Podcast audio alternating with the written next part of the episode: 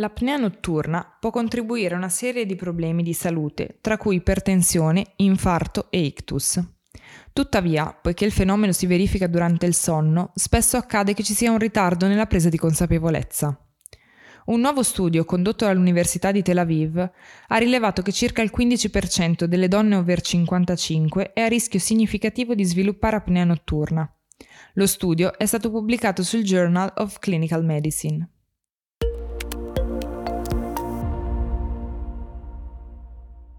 Il bruxismo nel sonno, il russare e l'eccessiva sonnolenza diurna sono spesso associati all'apnea ostruttiva del sonno.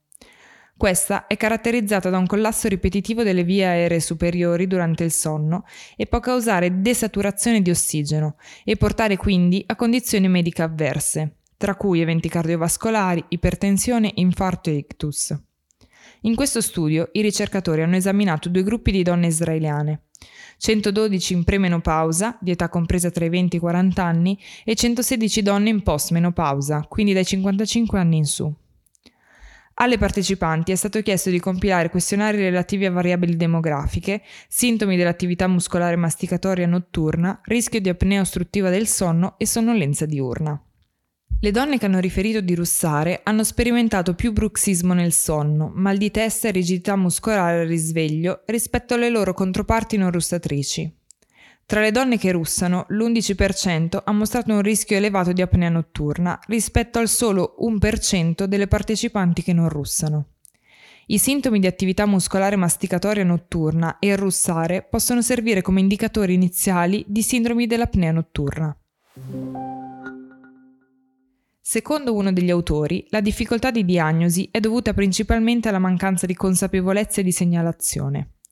Le donne che soffrono del problema non ne sono consapevoli perché si verifica durante il sonno. È probabile che riferiscano al medico stanchezza, mal di testa, indolenzimento dei muscoli masticatori al risveglio o problemi di sonno. Ed è importante che il medico curante faccia il collegamento ponendo le domande giuste e chieda anche un'ulteriore diagnosi in caso di sospetta apnea notturna.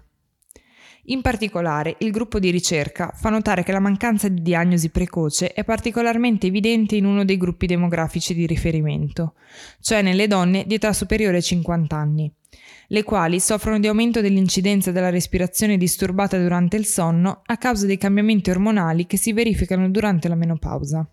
I risultati dei questionari hanno permesso di definire tre categorie di rischio per l'apnea notturna: donne ad alto, medio e basso rischio. Nello studio è stata riscontrata una disparità significativa tra i due gruppi di donne in pre- e postmenopausa. Infatti, circa il quindici per cento delle donne in postmenopausa rientrava in categorie di rischio significative.